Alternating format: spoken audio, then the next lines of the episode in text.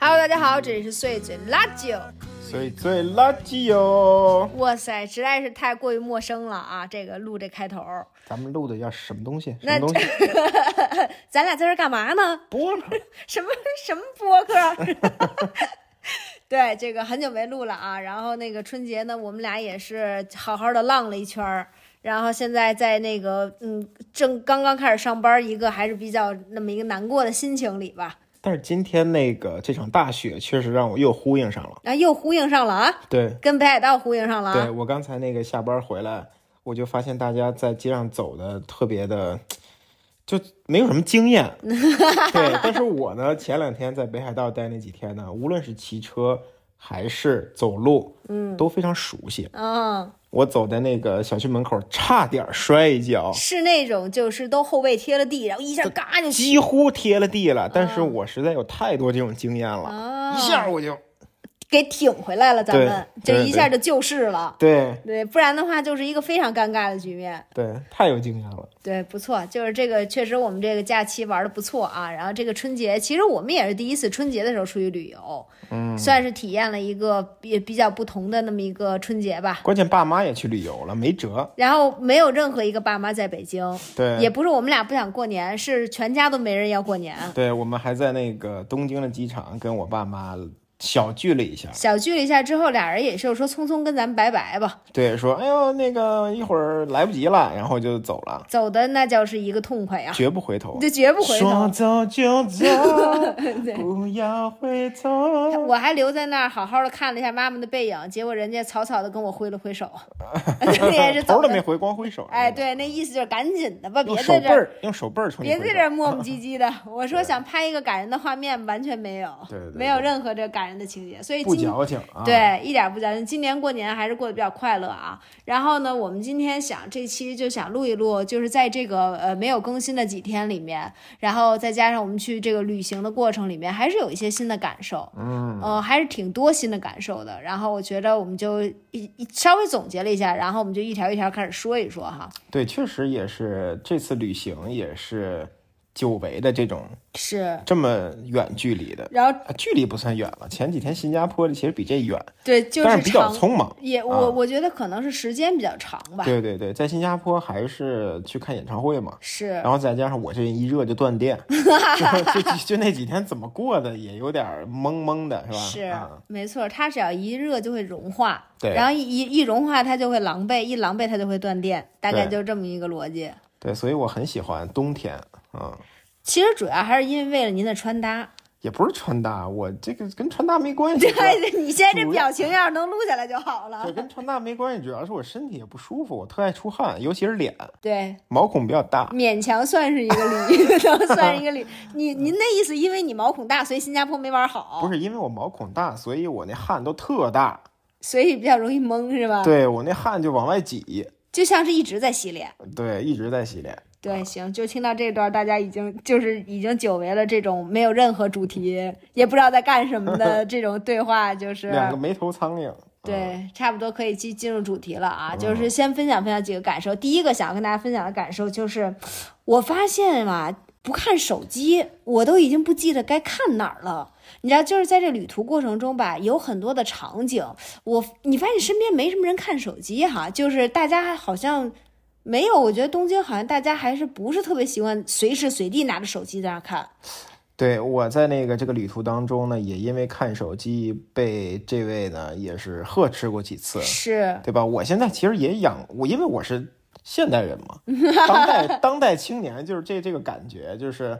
一得空呢就想刷一刷，对，或刷者刷是嗯那个书啊，刷刷鱼呀、 然后最后实在没得刷了，刷刷圈 儿啊之类的，是吧？对，就是可能，而且还有就是，比如说走到哪儿都想查一查，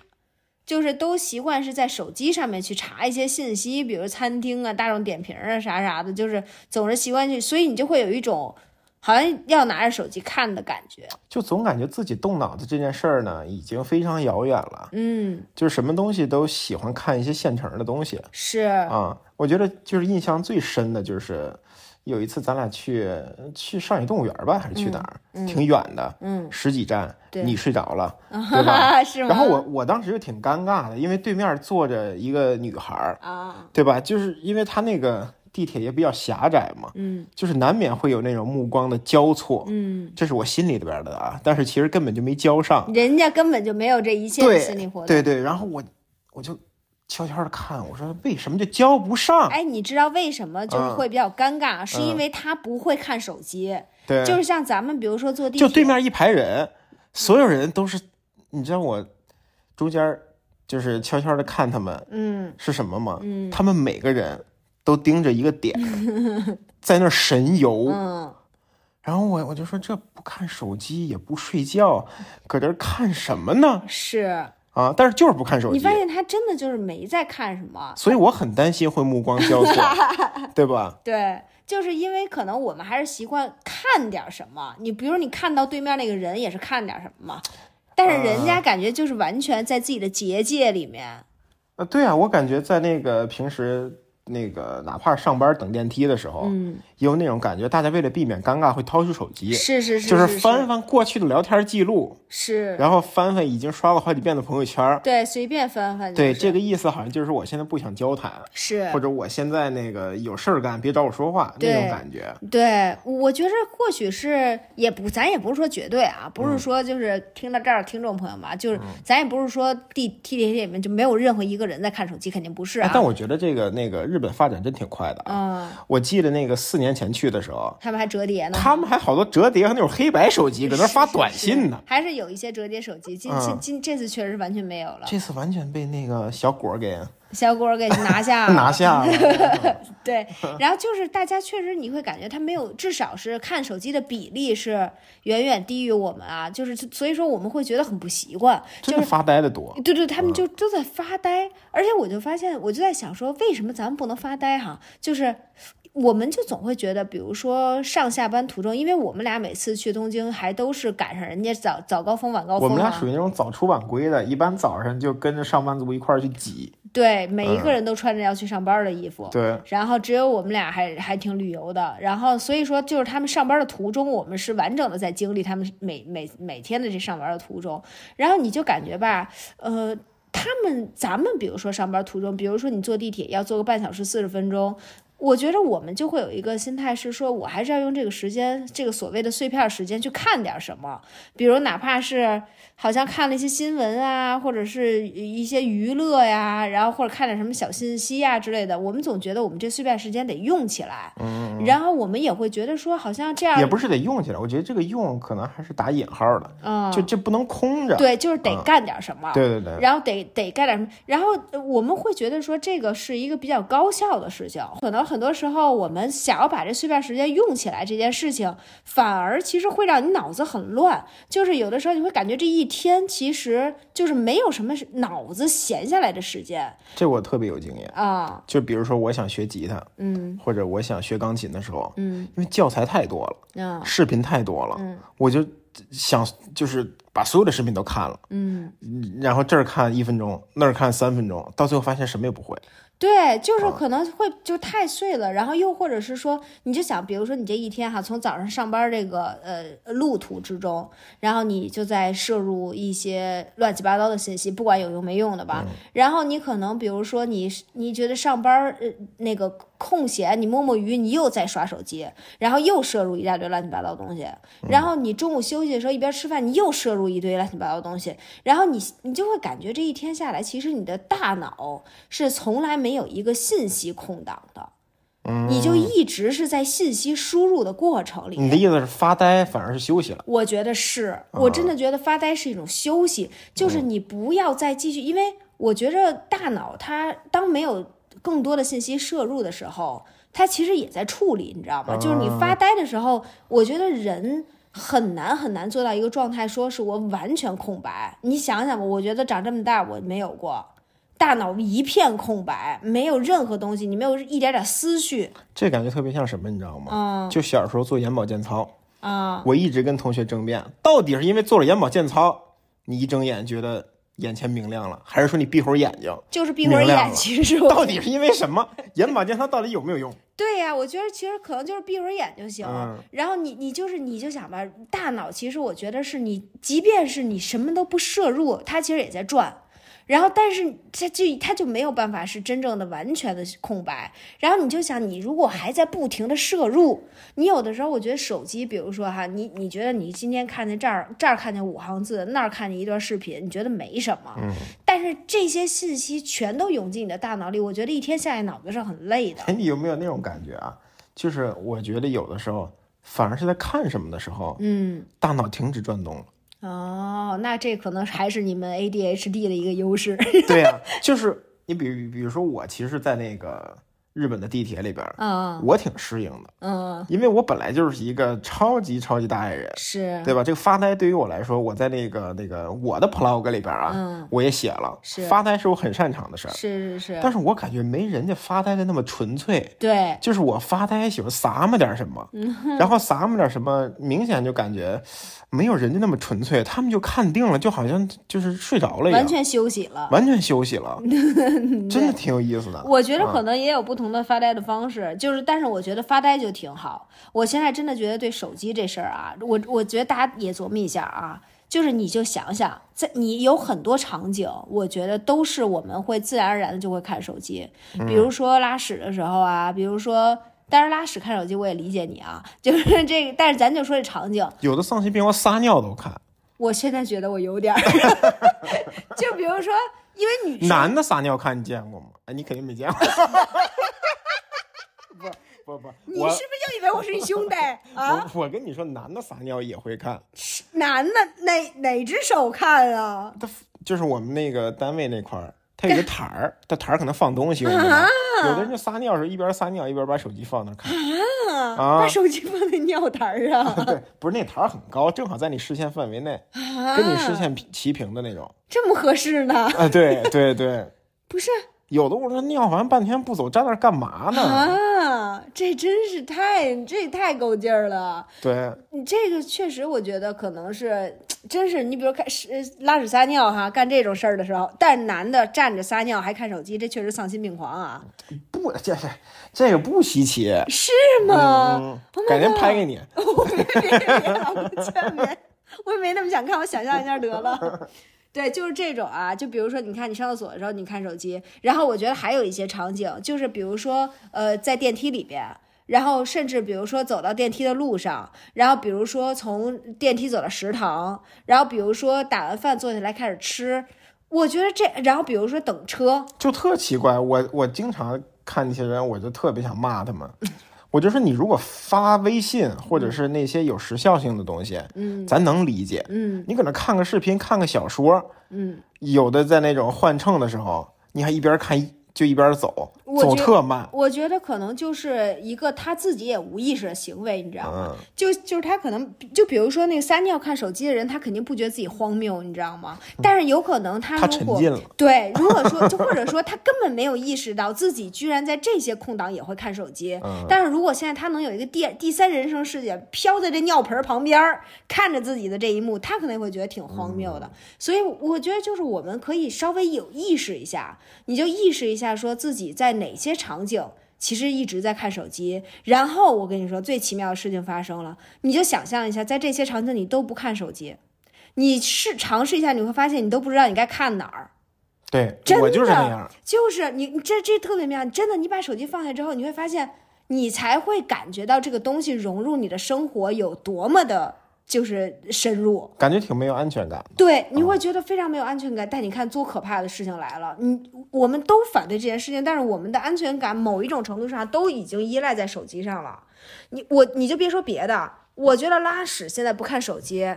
就是很没有安全感。你如果去拉屎，你这在拉屎的这个空间里面，你要花上十几分钟的时间，你要是没带手机去，你心里多少是有点空落落。那不就是那个漫画里演的那种吗？就只能看洗就洗是发水看点什么了。洗发水之类的。对呀、啊但你如果在单位 呢，你就会觉得我靠，居然没带，然后觉得非常遗憾，不拉了，就是对你感有觉的时候真是憋回去之后，回拿着手机把洗发水。对。对你，比如这个是一个，还是一个可能你会无所适从的时候，然后我觉得大家真的可以尝试一下，比如说在地铁里，或者在公共交通上面，电在电梯里，你就把这手机收起来。你今天咱们就做一个社会实验，咱们今天就不看手机，你看看你自己知不知道该往哪儿看。我跟你说，大家要感受一下，就会发现这是件多么多么让人崩溃的事情。因为比如说满满的一电梯人，你真的不知道看哪儿好，你知道吗？然后你就会发现，你会跟很多人目光交错。对，对，然后在地铁里面就更加，你你更加，你如果不看手机，我觉得还有一个很妙，就是你不看手机，你才会意识到有多少人在看手机，然后这一幕有多么的奇怪，就很像科幻片儿里演的那种，就是大家的眼睛都锁在手机上面，然后手都保持同一个角度的那种那种那种画面。对，所以这件事情，我觉得是我这次旅途旅旅途的这个途中呃有好好思考一下的，就是因为我发现我放下手机之后，我还是有一些惶恐。哎，我记得你说你在那个地铁里也看到很多人在看书，哦，很多人那看你觉书，嗯得看书跟看手机它有啥区别呢？我觉得书更慢。这真嗯的是实话，就是我觉得手机的信息量太快了。嗯就是你比如说看书吧，你就算是一目十行，它剧情的推进也好，或者信息量来也好，它也是通过文字的形式。文字本身是一个很慢的形式，而且是有一点一脉相承的感觉。对，是它吧是慢慢的这样往下推着走的嗯嗯这样的一个过程。然后它这个只要这个速度降下来，你的思维也会跟着降下啊来，然后你你会更多的能够沉浸在那个里边。嗯然后我觉得是对于深度思考也好，理解也好，然后以及让你的大脑舒服一些，嗯做一个放慢速度的小按摩，我觉得都是有好处的。那我一看书，我脑子也疼。你得练呐，咱不能说就放弃这事儿了呀。你这家你脑子疼是因为看太少，你知道吗？就是咱们一点儿都没练过，那可不就是说一一疼就不看了，那嗯我我我还是发呆吧。也行。 你发呆脑子也能慢一嗯慢，可能如果让你看书的话，对你的脑子更不好，可 是能一种更毁累，坏，对，更 是一种破坏。嗯，对，我觉得看书还是，而且我发现他们是会那种，比如说早高峰，真的是人挤人，真的人挺多的，然后就是非常自然的拿出一本书，然后就站着看，啊就是站，我没怎么见着坐着看的，坐着都在发呆呢，都站着看，然后看完之后，他们会看到，就比如说自己就在这站下车吧，在那地铁门开的一瞬间才把书合上，然后就下车了。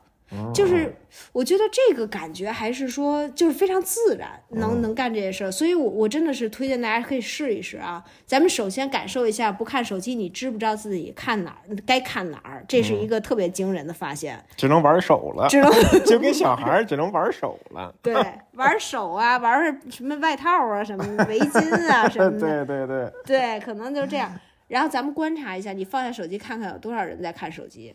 下一个想说的就是，呃，关于打卡这事儿，就是因为我们这次真是见到了好多，就是在到了某一个地方，就专门只是为了打卡的人。关键我们俩这次呢，也是被那个呃某书啊给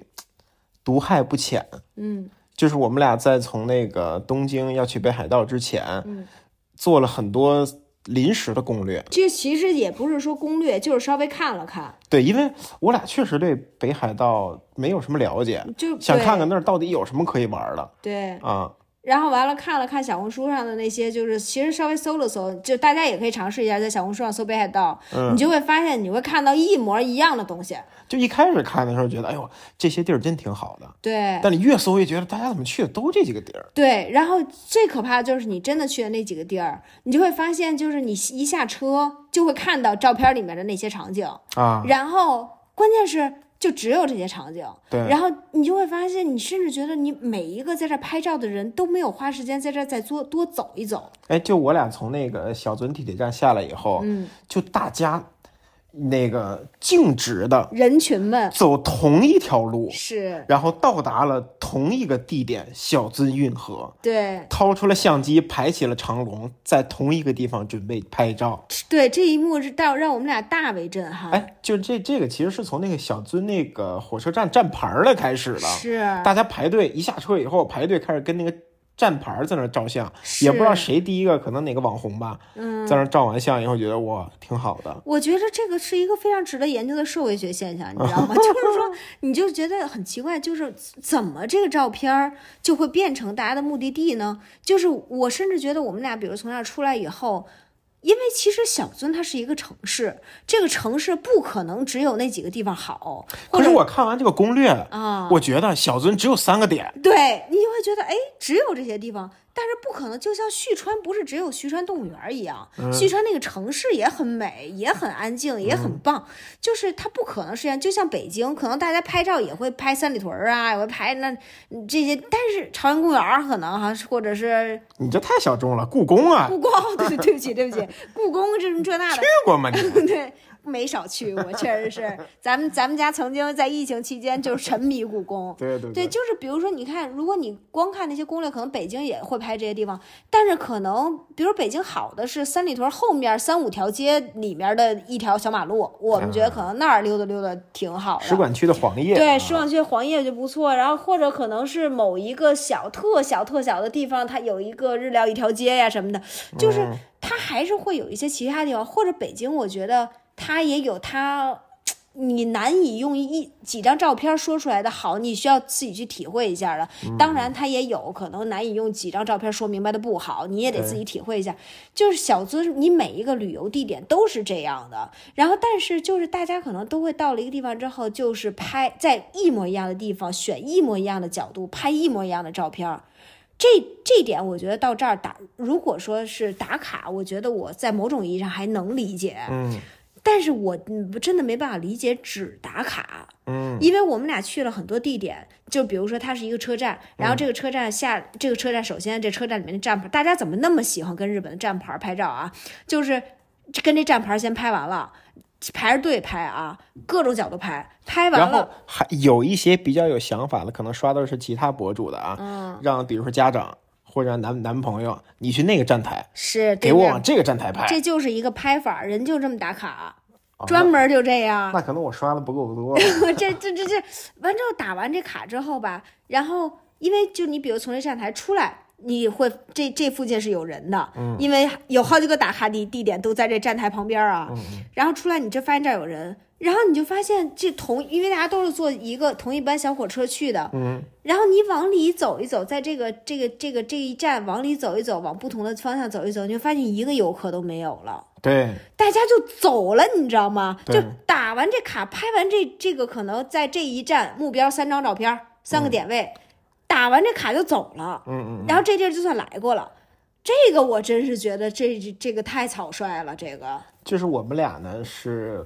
呃，差不多跟了两站打卡的吧，有一也个什么 Hello 对 Kitty 什么咖啡还是博物馆，我咱都没进去八音盒博物馆，啊。对，然后差不多尾随他们到那个临近小樽运河的时候，咱俩已经非常努力不跟他们走同一个路线了，对还然是后走到那儿。对，然后我们俩的就是说，要不然去那个，听说有个水族馆不错，嗯，但这个水族馆也看到很多所谓的差评啊。是。我然后我其们实没有什么人具体写那水族馆里边儿，就是说小舅嘛，对，然后就是说小舅，然后大家拍的都是外面那个大摩天轮，啊，对，海就说边儿那个，对对对，啊啊说那个好看，然后大家都是说去这儿能拍到这个是一个特别好的拍照，那是一打卡地点。对对对对对。然后我们俩呢就去等车，然后可能因为看差了，我俩那车站就等错了，嗯，所以就比大家可能提前一个口儿就拐了，对，确实没有游客了，是没有游客完。全没有游客呀，就是这个城市，你这个就感觉就是完全就是一个正常生活的城市。啊，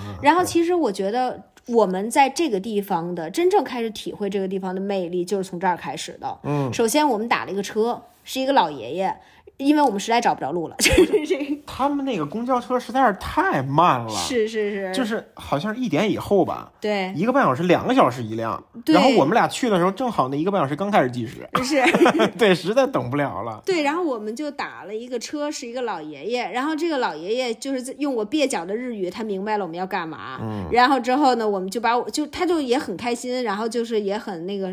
他非常非常认真负责的把我们拉到了那个水族馆，能少走最后一米路就就差开进门儿哎对，里了。就差给我们送到那售票处了。但我觉得在日本打车是一件特别好的体验，因为他们都是赛车手，哇，太爽了！就是那老爷爷，你感觉后说话都费劲了，是但是开起车来那简真的直是风驰电掣，是在飞，对，根本就不带踩油，不不不带踩刹车的，对，就一路油门儿，是。简直吓死人也大家要知道，冰天雪地啊，啊！这对地呀、上可是老滑了啊，啊。对呀、然后，但是就是一一劲儿猛 开，对他们开车的时候，应该是日本人最没有礼貌的 时候，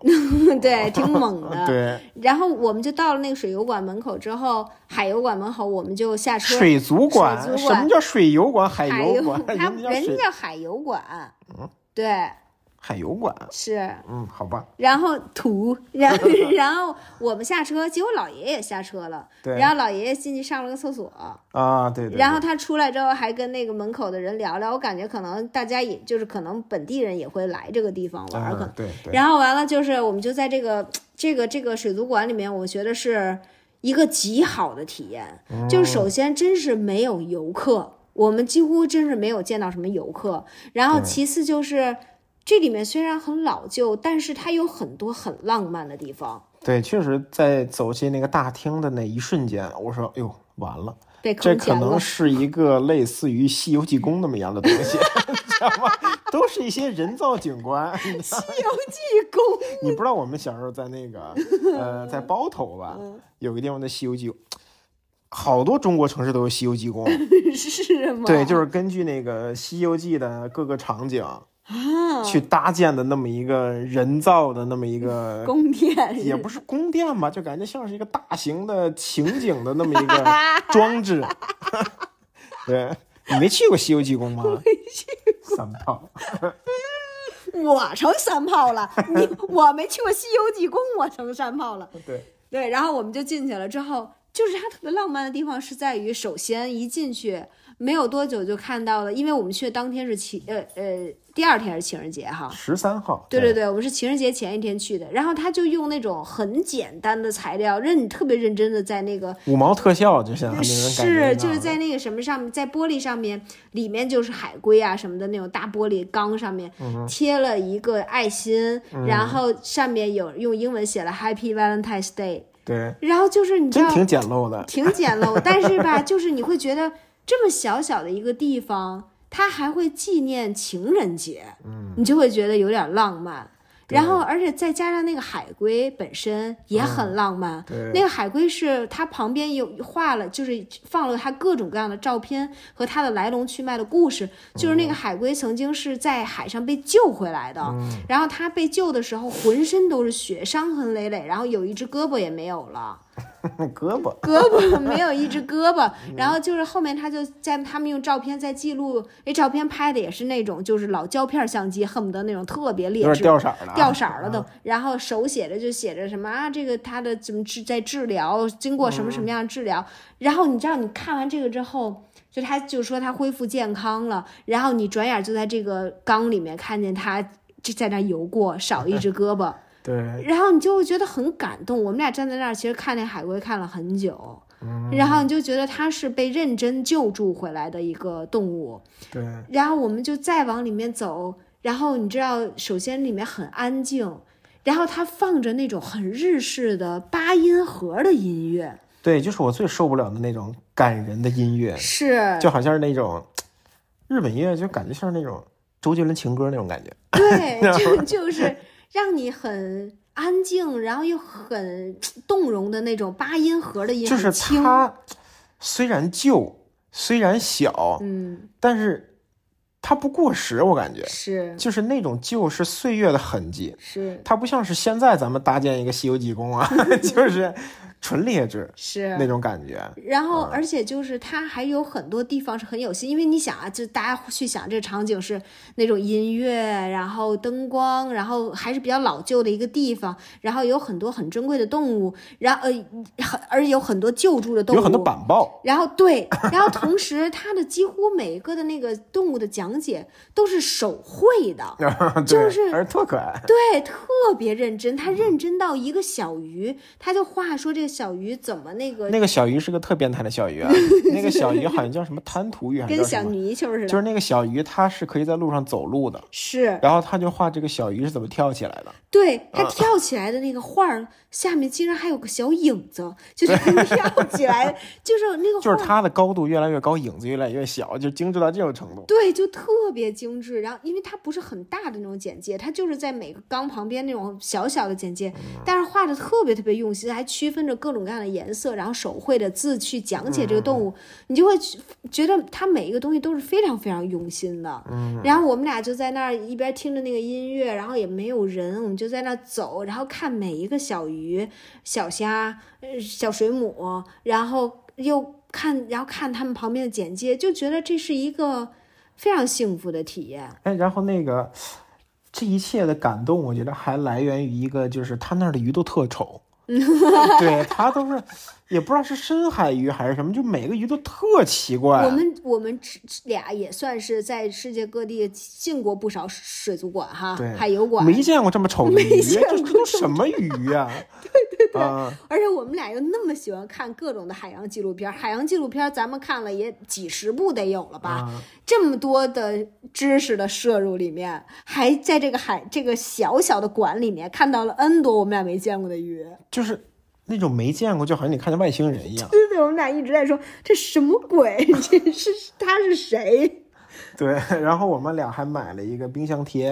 我们俩说：“哎呦，这是个小章鱼呀、啊，然后我们俩就查，就是它那个上面有一个小标签儿，嗯写着它是什么物种，结果发现这东西叫扁面壳 儿，什么东西我都不知什道么东那字儿 西？什么东西？然后它真的长得丧心病狂。听到这儿的朋友们，我希望你们去百度一下什么是百扁扁面壳，然后去看一下它的视频，它的耳朵和它的手简直就是一个丧心病狂丧心病狂对。然后，但是我们那个小玩偶特别可爱，我就觉嗯得挺奇挺奇妙的，我就是在买这小玩偶的时候几乎落泪的， 是是，觉得真丑哭了。就是对，就觉得太有趣了。然后，而且你知道它的这个这个这个地方的设置，我还有一点很喜欢，就是是我们走着走着吧，它就就突然就到室外了。嗯，然后推门出去，外面我觉得推出去那一瞬间，我有一个感觉，是我当时几乎有点不太记得我在北海道了，你知道吗？就是对我已经完全沉浸在这个水族馆里面了，然后突然出去发现外面是那种童话一样的雪世界，就是那种有那种呃圆圆的雪呀、嗯雪墙都很高，雪也特别特别厚，然后旁边就是海，有海鸥的声音，然后有。这那海豹啥玩意儿叫的声音，对，因为我们俩后来也是上那个 YouTube 上面也看了看这个，可能是我感觉得二十年前的那种宣传片儿。嗯嗯，它在夏天的时候其实是有一个户外的区域的，是就在海就是边儿，有一片野生的悬崖峭壁，是就是它那个什么海海豹、海狮之类的，是直接可以从悬崖上跳到海里边儿，是，是那种感觉我。就觉得，然后你就觉得很妙，你知道？然后从那个地方你走到外面以后，外面是有一个像小雪山上面的走道，是让企鹅 走路的地方，就是它会有固定的时间，企鹅会出来散步，就在嗯那个小雪山上面。我觉得我天呐，这个就是让，然后让你突然就又有一种不一样的感觉，你突嗯然又觉得又到室外了。嗯，我觉得还是整个就是然后那个从那个室外往后走一点儿，就能看到那个悬崖峭壁和哦那个雪、雪天儿里的那种大海边儿，你就觉得还是很奇妙，还是很浪漫。对，然后还有一点是我一定要说，就是我们俩从那儿走的时候，因为已经大概四五点钟了，嗯然后我们俩就非常担心，因为我们根本不知道从那个地方怎么能够坐车回没到，车，没有也没有什么公交车什么的，然然后当时有三辆出租车停在那儿，对，然后我们就逮到，就是前面两两辆车已经眼瞧着被最后的人已经上去了，我们就逮着那第三辆出租车，我就说必须现在就得坐上去。然后坐上去之后呢，因为当时我们又想去那个海边儿看一下，嗯，然后所以说我们就极尽全力的跟那个司机表达说，我们想去一下海边，嗯，你能不能先拉我们去海边，然后再拉我们到那个札幌的车站，呃，那个小呃南小村的车站你。当时确实说的是札幌是的吗？车他站都傻了。 对，我说能不能这样？然后他明白了我们的意思，然后这个他其实男没的，太明白，就是你一开始说的，我想去西塞的，嗯他以为西塞的是一个什么地儿，嗯，对对对，对然后对他就我靠，这人绞尽脑汁叫 season season 是 什么？然后我就觉得很还是那个男的还是挺让我感动的，就是他真是一个很好的人哎，嗯就是他一个纯日本人，他根本听不懂半句，几乎听不懂半句英语啊。对，然后完了，他就是先把我们拉到那个海边儿，然后他就。就是他就觉得这个地方，嗯，是要干嘛呢？但是他完全尊重我们的选择，对然后就说，嗯，好，我在这儿等你们。然后就是我们就下车了，下车我们也不知道 我们该干什么，因为这也不是我们想去的地方，我们就又上车了。之后他又很努力的把我们拉到了一个海边儿，然后并且他让我们在车上等，他自己就跑下车了，他自己跑到那个后身去看这个地方能不能走到海边去，穿着皮鞋，然后跑跑跑完了之后发现不能走，然后又跑回来，然后就是。整个跑得非常认真，让我很感动，你知道吗？ 就是真的，我这儿坐在车上，真的觉得他是一个，真是一个很好的 人。就感觉像是把你拉到 season 上，哒啦， 对吧？哒啦，然后整个人也非常的亢奋，对然后非常的快乐。然后我们在路上还稍微聊天啊，跟他说我们是中国人啊，然后我们呃就小小的简单交流了一下下啊，然后我还觉得是真他的是一这个半年学的三两句日语 啊，都拽给他了。对他都听懂了，我这家伙我真太棒了。然后后来就是把我们送到车站，然后整个这个体验我都觉得这个就都很好。然后以上这些让我们感动的部分，完全没有任何是出现在小红书上的。没有任何是那种他们甚至可能是小红书上的负差评的地方，呃，对，那大家不推荐去的地方，但是就是在这些地方里面，我我觉得是有非常好的、非常感动，也让我觉得很宝贵的回忆的。嗯，也真的在体会这个这个这个城市，比如说那个司机师傅啊，然后那个海游馆里面的工作人员啊，然后那个最后又拉我们的那个出租车司机，这这些人就是生活在当地的人。然后你真实的在这个过程里面跟他们发生了交集之后，你去感受这个这个城市，我觉得这些都是特别宝贵的。虽然说也没拍那个站台照片儿什么这那的那些，但是就那些真的不重要。对，对，我们俩确实也没怎么打卡。没有怎么打卡。我们俩经常被那个长辈说，你们拍照能不能稍微带点儿背景，对不嗯对？嗯嗯对都不知道是哪儿。对，确实、就是，但是我们俩真的觉得这那个东西不是最重要的。对，就是我们俩一直觉得每个地方其实有每个地方的色彩，是，就比如北京也好，东京也好，对上海也好，对，我们俩是觉得有些地方一看就是上海，是，有些地方一看就是北京，对，这种这种那种朦胧的色彩我们特别喜欢。或者说嗯你自、你这个人的状态，你比如说你在上海会穿的衣服，嗯，然后可能你的感受、你的你的不一样，我觉得这些都会有，你的状态都会不一样。嗯，然后所以就他没有必要说非得要跟某个塔、某个楼、某个门儿什么之类的拍一下，就这东西就挺没劲的。嗯，对，所以说我觉得就是，也不是说不能打卡，但咱们别只打卡，还是不要因为打卡而错过一些东西吧。对。然后那个说到浪漫，我觉得代代木公园儿也挺浪漫。啊，真是有有鸡，真是挺浪漫的。对，给我俩浪漫着了。浪真浪漫着了，我们俩在待好久。首先就是咱们再说这个推荐上面怎么说的啊？嗯这有有机啊，大家首先说的，很多人说 不推荐，就是说为啥不推荐也没劲，然后什么也没有，是呃，还还是更有甚者说，反正就是跟就是一大公园儿也啥劲没有啊，没什么意思。然后就是这种，然后唯一他推荐打卡的地方咱还没去，啥呀？有一个旁边儿好像说那一路上旁边儿有一个什么咖啡厅，那个是个打卡地，哦，然后说这那什么在这儿转一圈儿，然后就抓紧去那咖啡厅吃点东西啥的。然后就直接直奔表参道。直奔表参道， 对，但嗯大家都是这么个路线哈。但是我们俩那天就是专门去了那个代代木公园儿，然后我真的很喜欢那个公当园。时因为下午要跟我爸妈在机场会合嘛，嗯，所以没有太多的时间去那个表参道去花钱 去花钱。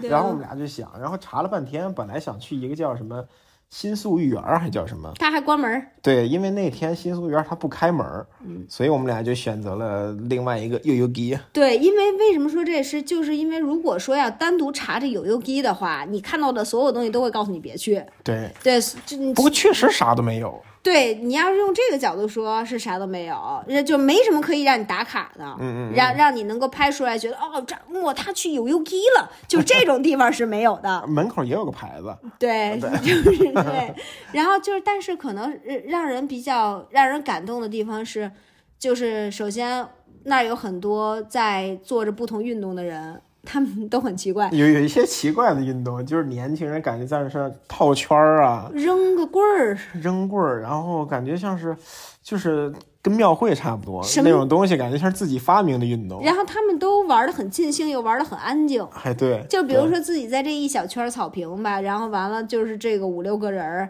然后这五六个人特尽兴，但是也没有打扰别人，然后大家互相也都不打扰，然后整体来说嗯也有那种围成一圈儿七八个人一块儿踢靶的那种哦踢靶，然后还有在那儿摔跤，啊，对那个那几个那几个反正什哥，么跆拳道啊、柔道啊、跑步的、踢足球嗯对的、排球、套圈儿的，我还看见推着婴儿车跑步的，啊，对对对，就反正就是各种这种，大家就是在那儿自各干各的吧，然后就是对也有遛狗的，然后推狗的也有，对，然然后最让我们俩觉得浪漫的就是我们俩那个听见一个人在吹，前两天给 老冷买那个电吹管儿，对对吧？对因为我们俩一直觉得电吹管儿乐器是老年乐器，是总感觉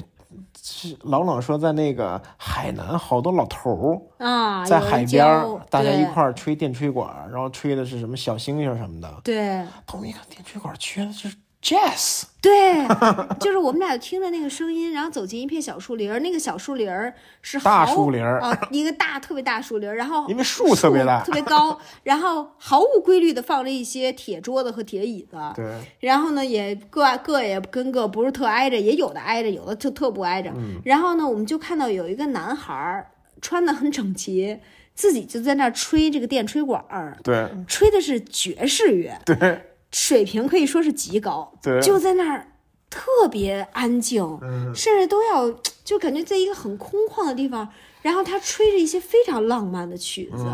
然后就在那儿吹，一个人吹，然后一首曲子结束之后，就自己默默的换另一首曲子，对然后一开始站坐着吹，然后一会儿呢换到几个曲子之后变成站着吹，就是他吹的就像没有任何人在他旁边儿，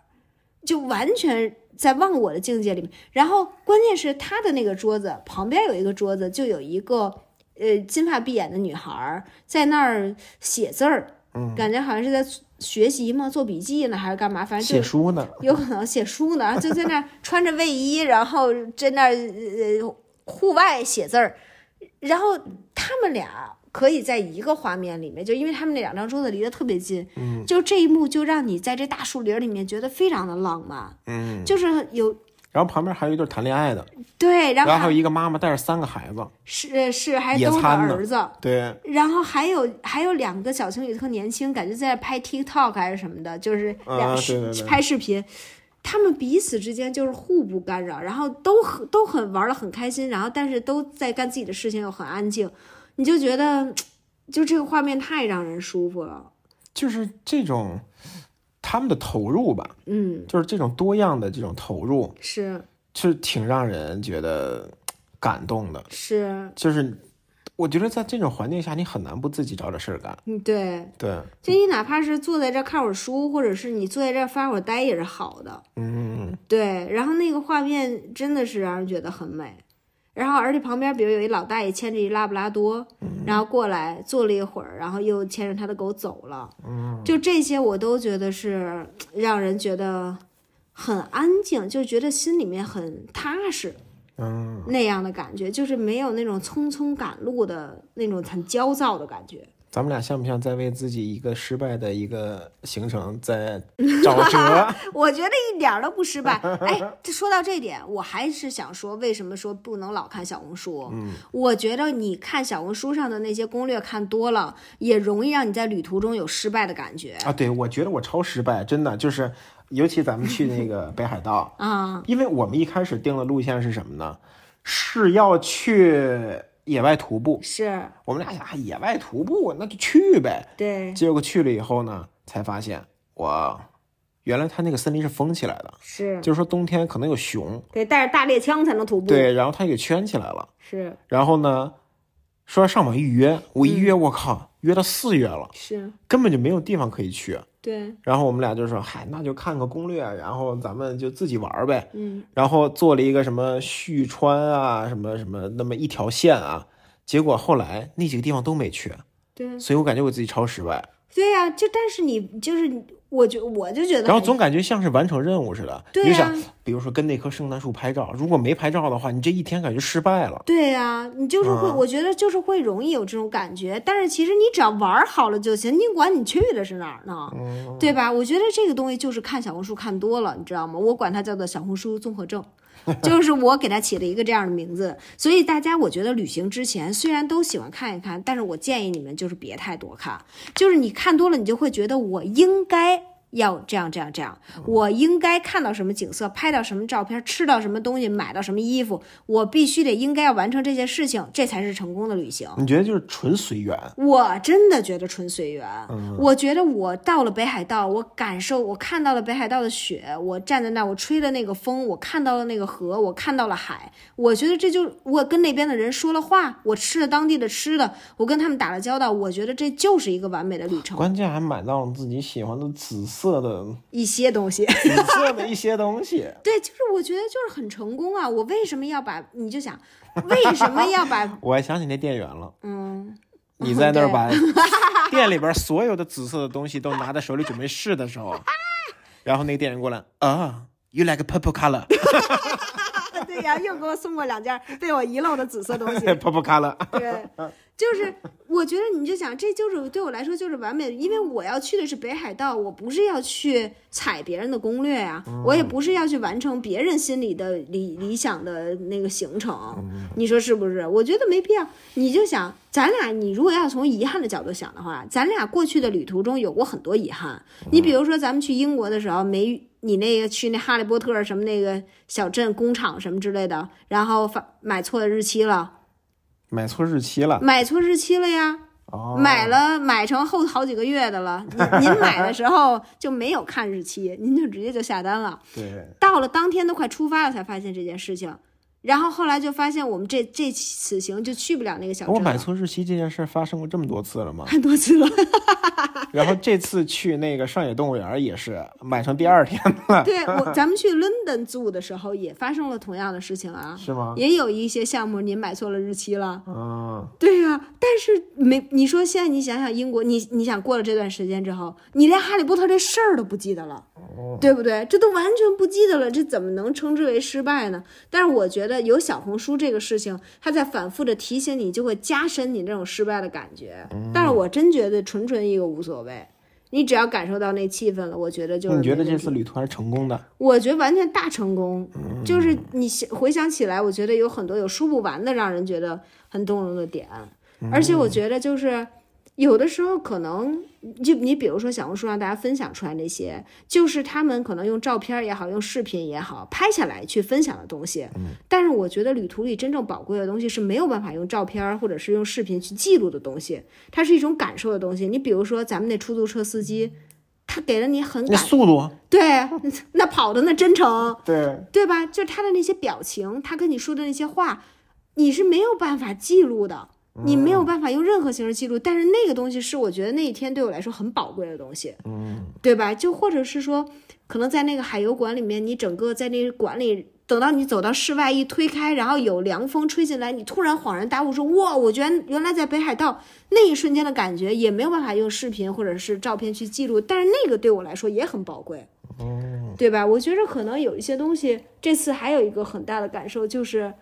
有的时候有一些很最宝贵的东西是没有办法这样去记录的。对，我觉得你说的一句话还挺浪漫的啊，就是咱们俩在那个一半儿是雪地，嗯，它那沙滩其实都被雪厚厚的雪给盖上了，然后那边是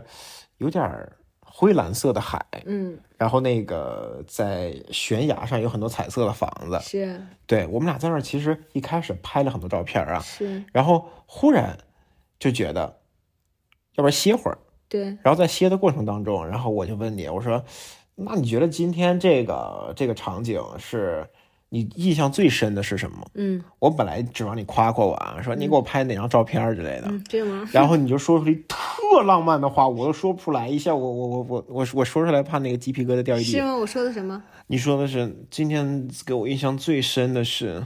这是我见过最后的雪。嗯，哦，这是我摸过最凉的海水。嗯，哦，那种感觉就是没有办法用照片或者视频去表达是，确啊对实是。而且你比如说，你就想我去摸那个海水的那个画面，啊，拍出来也可以说是丑了。啊简直太丑了，因为它那个浪没有什么规则， 是，他蹲地上得摸了五分钟才摸着一下， 啊撅着我大腚。真摸不着。 对，然后摸着的那一瞬间呢，浪来了，我又怕把我鞋弄啊湿了，所以我一边摸一边跑啊。对这家伙这鞋都要掉了，就是跑得非常的那种狼狈。然后，但是我摸到那个海水的一瞬间，我还是觉得。哦，这么凉，是我真的是我摸过的最凉的海。 啊对，对，我觉得就是那些东西，这些所有特别宝贵的东西都没有办法去记录。我有的时候会觉得，比如说社交媒体可能太多了哈，就是有各种各样的，大家每一个人都想分享，我觉得这也是好的，就是就愿意记录自己的生活，去分享自己的生活。但是我觉得可能慢慢的会有一种跑偏，是变成了我们为了记分享生活而去生活。啊对，我刚才说这个，嗯就是有有的人有时候看那个朋友圈里边儿，嗯你就觉得这个东西太刻意了，嗯就好像是如果不为了分享的话，他甚至不会去干那些事儿。嗯，当然咱也不知道了啊，嗯，嗯人没准也会。这不我感觉嘛， 对 吧？你这个就是是是这些就是一个心理活动非常多的一个非常敏高敏的人的发言啊。对，要不然我那个发呆的时候，我闲不下来呢， 对吧 我就是不停的琢磨，嗯就这种感觉。嗯，对，就是可能我觉着大家会。有也有，我觉得有的人可能他确实是在干这些。我只能说，我希望那些在分不断不停的分享着生活的人，真的在享受这些事儿。嗯，就像我觉得这个其实也是一个做博主，我觉得是一个挺大的需要警惕的地方。嗯，因为真的是很多时候，我觉得做博主就是会变成为了分享去生活，这是最容易最容易变成的情况。因为你总需要发新的东西，你需嗯要发新的感受，需要发新的照片儿、新的穿搭，你让大家觉得新鲜什么这那的。你会，我觉得我们俩做博主这么多年，就大家也都是我也是博主，啊你 你也是你也是博主，就是咱们这么多年，我觉着我还是可以非常负责任的。有一点我还是引以为傲的，就是我真的觉得我还是在认真生活的。嗯，这然后这件事情呢，也导致我分享的也没什么新鲜的， 这这实在是，你说是吧？咱肯定干不了什么特新新鲜的事儿，对，咱就是纯记录生活，对咱不是说制造生活，对对，咱分享的完全就是咱的日常，对呀、就就是有的时候，你比如说像那什么小斗子呀，什么这那的，那你确实拍不出来什么让人家觉得说眼前一亮，这东西值得、值得、值得看，特值得看那种，天天都特新鲜。因为我就是一正常生活着的已已婚女性，对，你说咱能有什么新鲜的？我也不会为了说我要做博主拍新鲜的东西，我就去刻意去制造生活。我觉得就是做，我这还是博主呢，嗯，对吧？我是说实话，可能制造点生活是最值得的，但是我都觉得这是一个非常需要警惕的点。如果就是说大咱们就是普通人正常生活着的人，我觉得真的是需要知道，就是生活本身是重要过记录生活。对。然后，其实，在北海道整理照片的时候，我们俩是每天拍完了以后，会在酒店里边直接在电脑上去看啊。嗯，就当时觉得可能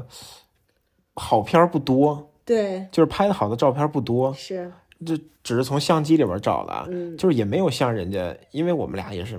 也模仿一些人啊， 对对，就是有一个想要的感觉，比如雪天啊、海边啊，或者是日本的那种霓虹灯啊，那种现代的感觉，有很多照片的感觉其实没拍出来，肯定是拍不出来，咱毕竟对也不专业。就是当时也觉得挺遗憾的，是但是那你就还说遗憾呢，对我作为一个 photographer，对吧？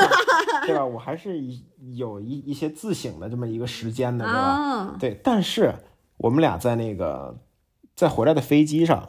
就看那些手机随便乱拍的嗯，那些东西，觉得特有意思，我觉得那个反而是生活。是，就比如说特别丑的，嗯，然后是特别随意的那种东西，是，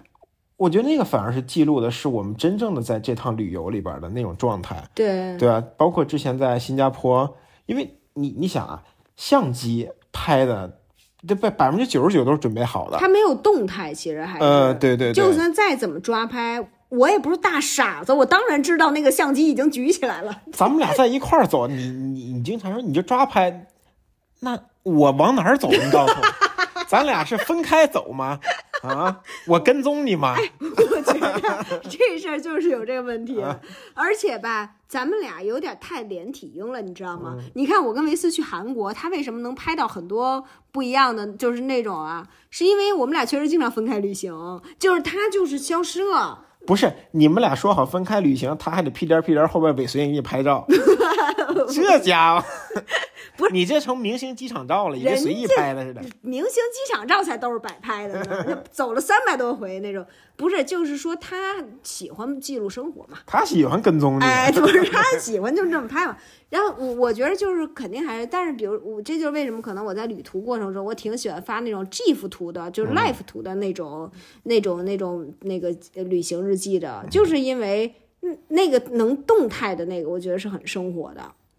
对吧？就是其实它是一个过程，也没有太多摆啊什么的，然后就觉得那其实挺有意思的。所以说，反正就是别别老是想着要记录，想着要分享，还是要还是要体会那个当下本身。你就我们俩那天其实后来坐在那个堤坝上坐了挺长时间的，然后就在那吹吹嗯风，然后看看海，屁股也是湿的，都不行了。我裤子防水的，我裤子那天是牛仔裤，是吧也完全不防水，然后就是坐在那堤坝上也也是挺湿的，然后对，包括那个屁股凉的感觉，是我觉得都是一种特别好的体验。对，我嗯觉得还是说那个时候还是真的是，呃，感觉是真看到北海道的海了。嗯，我觉得在之前可能不算不能算看到，就是瞥见了，但是没有真的感受过。对，就是你太想记录的，把它记录下来了，是反而忽略了它，真的记录不下来。啊就又哲学了。嗯，那你特别想记录下来，然后就是反而忽略了它，哇，对，因因为每这些东西其实都很多面，就是他他， 呵，好家伙，装不动了是我吧？还得真 是，反正就是说不一样。照片儿它就是只是一面，你得摸摸才行，嗯嗯你得摸一摸、吹一吹，放下手机来盯着它看一会儿，嗯感受一下那个整个气氛。我觉得这样的旅行才有意义。嗯，然后，然后还有一点是挺有意思，就是作为这个这一趴的总结吧，就是这今天这条的总结一下，咱们再升华一下。刚才实在跑得太远了，感觉没有什么 没有什么中心是吧？呃，也是算是有吧，就是我们俩回程的那个飞机上面，咱们不在那儿看杂志吗？两个人共看一本杂志这件事情，说出来别人也会觉得咱俩有病，你知道吗？ 就是共共看，拿起同一本杂志，就是有这个，就是他这个人呢，就是在飞机上是一个完全没有办法自理的人，没有办法睡觉，主要是。然后他不能睡觉，就意味着他要一直跟你玩儿，就是无论多长的飞机，他都会一直跟你玩儿。然后我们俩回程，他就一直在跟我玩儿。后来之后，我们终于没得玩儿了，他就是疯狂的翻我的手机，翻我的相册里面所有的东西，然后看一溜够，已经看的不能再看了。然后之后，呃，看到一本杂志，然后我们就开始一起看这本杂志。然然后里面有一段话，我觉得还真的挺好的，我也在我的那个 plog 里面说了，我觉得这段话也可以跟大家分享一下。滴儿滴儿滴儿滴儿，现找呀，对，来喽，各位，哟，这儿还没有，好家伙，上微博找啊！别动，大家别动，大家别动。这段话是这么说的：说人有一种空白的状态，有时候人被固定在一个地理位置，冒不出特别想行动的灵感，并非懒惰，也不算颓废，四肢脑袋都好好的，没有昏聩。有时候也不是固定在了地理上的坐标，只是一片雾气蒙蒙的情情绪。在这情绪的小原野上，有树，有花，有动物，也有太阳、月亮。不过呢，没有星星和风，故而不灵动，分不出消极与积极。无奈的是，这似乎成为某种常态。所以，科学家、哲学家、文学家们才都发现，读书使人幸福，免于这些空白常态的限定，无所谓填充它们。重点在于挂起小星星，刮起小风。我觉着就是可能他这段写的是阅读嗯嘛，我觉得旅行和阅读其实都是这样的功能，就是让生活多多一些那种一闪一闪很灵动的东西，在生嗯活里面能够挂起小星星，刮起风。然后我觉着可能，嗯咱也不可能一直旅游哈，嗯呃，但是我觉着，比如说，呃，看这个世界，通过各种各样的方式，阅读也好，什么也好，我觉得都是这样的，就是给自己的生活刮点小风儿。对，我觉得还是要在你这些刻板的生活里边儿有一些抽离的，是有一些所谓更高的一个视角去看，你是不能一直沉浸在里边儿。每是，天上班下班，然后吃饭睡觉，就感觉每天也很忙碌，但是真的没有什么意义。对，嗯或者是没有什么。快乐就没有什么灵动，还是那样，就是固太固定了。嗯，没有什么灵动。我觉着可能就是有的时候大家都会说特别害怕生活，慢慢的囿于一些鸡毛蒜皮的事情，嗯然后囿于一些柴米油盐的事情。我我觉着这个大家说这话的时候会有一种无奈，觉得好像我们不得不这样。嗯，但是我真的觉得我们就是不能这样。就是我们无论是多么的在柴米油盐里面挪不开脚，我觉得都需要给自己的灵魂和自己的生活留出哪怕那么一点点的空间，一点点的空闲，刮起小星星，刮起风。对，就是昨天中午跟那个同事一块儿吃饭的时候，嗯，他就跟我说，他可能啊，孩子刚出生，然后准备买学区房，然后接下来可能背到贷款，就是他未来的一些比较苦逼的样子，他都已经预料到了。嗯然后他就特别自然的说：“还这不就工薪阶层的生活吗？嗯就是他已经预判到了，也准备好了，就去过那样的生活了。嗯嗯，我就觉得，哎呦，好像还真的挺心痛的，就是挺心酸的，也就不是说心痛吧。是嗯就是就是有一些沉重。我觉得可能还好的是。如果就是这一切就是生活的常态，我觉得是可能我们每个人很难跑开。嗯你在这个世界上活着，可能就是要面对这些，嗯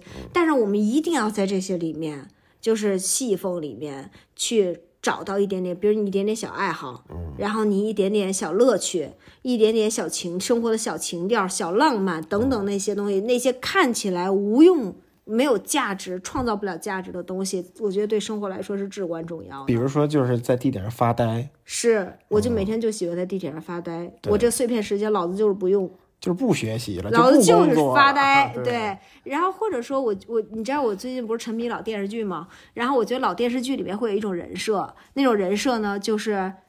矫情的妻子，你知道嗯吧？就是这个矫情的妻子是干嘛呢？就是说啊，大家都是那种工薪阶层，然后上班辛苦很忙什么之类的，但这个妻子呢，非得要烛光晚餐。嗯，你知道吧？就这个妻子呢，非得要在家里面那种喷喷香水儿，嗯啊，非得想要烫头，就是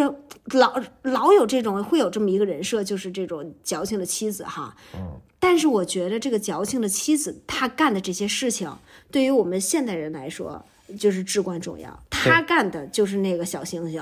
哎，我记得你曾经说过，就是老苏同志，啊，就是你的母亲，是啊，对吧？咱也不是那种特别权贵阶层，说没钱买房，说买啥就买啥，说换家具就换家具。我记得是你说老苏他会不定期的把家具调换位置，哇塞，老吓制人了。制造一种新鲜感。一回家说，我这哪儿？ 对，我跟你说，真是这样。他特别厉害，就是他会那种，比如说我今天一放学一回家，哇，好家伙 不，好意思，走错了。发放电视那儿了，电视放餐桌那儿了，就整个家大变样儿。我妈特爱干这事儿，然后而且她在干这件事的时候，不会让我和我爸有任何参与。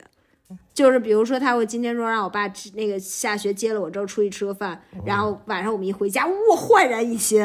就是她特别喜欢，然后我们都会特别兴奋，都会觉得啊真棒。当然，我跟我爸也是捧场王啊，不得不说，我们我们家整体就是那么一个气氛。我觉得真棒，真有意思，哇，这你太厉害，太能干了。然后那个晚上就会特别快乐。这也算小分儿了吧？我觉得这完全是刮小风儿。我觉得可能偶尔一次旅行啊，然后这种刮个小风儿。哎，我我说起来，这还有刮小风儿的时候，就是比如说，我记得我特别小的时候，呃，上小学的时候，有一次我爸说去那个什么，要去海南玩儿。然后本来计划是不带我去，然后结果他都已经出发了。当天早上到了机场，突然给我打电话说可以带我去。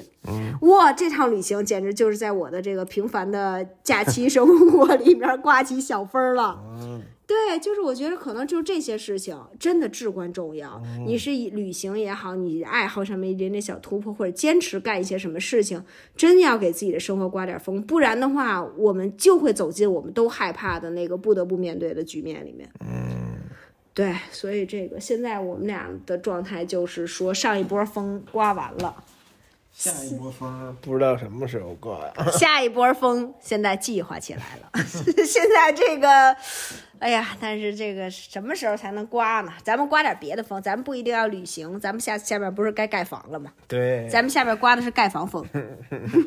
对，进村儿风。村风。春风，对，就是这么个没问题意思。行，成，那这期就这样吧，也一个小时了，不错了，交代了啊，更新了，这这绝对就是一个完美的嗯更新，